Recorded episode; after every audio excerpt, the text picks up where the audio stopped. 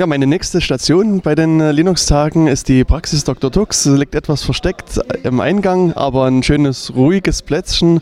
Ähm, bei mir sitzt der Jens Walter, der heute oder vielleicht auch schon seit gestern hier aktiv war. Ja, äh, Jens, was macht ihr denn in der Praxis Dr. Tux? Kannst du mal was dazu erzählen? Also unsere Patienten sind Rechner und auch Menschen. Das heißt, äh, äh, Leute kommen mit allen möglichen Problemen, die sie mit ihrer Hardware im Zusammenhang mit Linux haben. Und auch eine ganze Reihe von Leuten kommen und wollen Seelsorge. also, äh, wie könnte ich was machen oder welches Gerät sollte ich mir am besten kaufen oder wie bediene ich irgendeine Anwendung.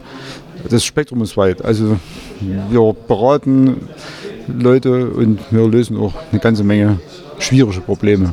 Können die Nutzer spontan herkommen oder muss man sich vorher anmelden? Also eigentlich hätten wir es gern, wenn wir ein bisschen Vorlaufzeit haben. Da haben wir auf der Webseite eigentlich seit Januar ein Anmeldeformular geschaltet und dort kann sich jeder eintragen, kriegt einen Zeitslot zur Verfügung gestellt und da stehen die Konditionen genau beschrieben. Die Tendenz ist allerdings, dass spontan überwiegt. Ja, also wir hatten dieses Jahr im Vergleich zum letzten Jahr deutlich weniger Anmeldungen und trotzdem genauso viel zu tun.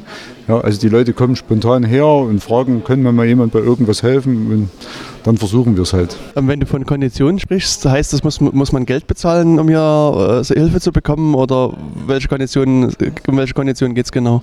Es ist grundsätzlich kostenlos, aber wir wollen natürlich auch nicht für Dinge haftbar gemacht werden, die dabei eventuell passieren können. Also das heißt, dort ist beschrieben, äh, was an Hardware hier mitgebracht werden sollte, damit wir überhaupt jemandem helfen können und dass die Leute eben auch ihre Daten vorher gesichert haben.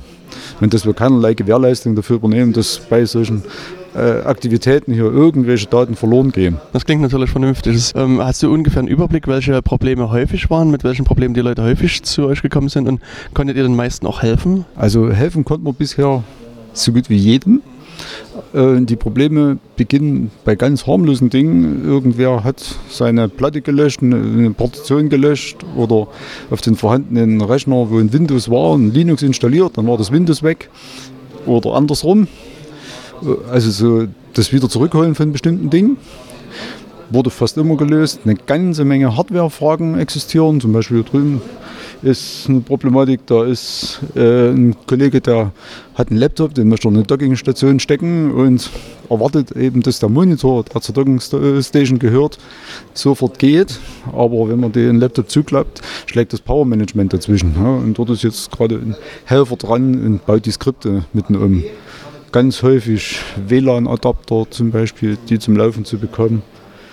Hm, äh, eine ganze Reihe Neuinstallationen.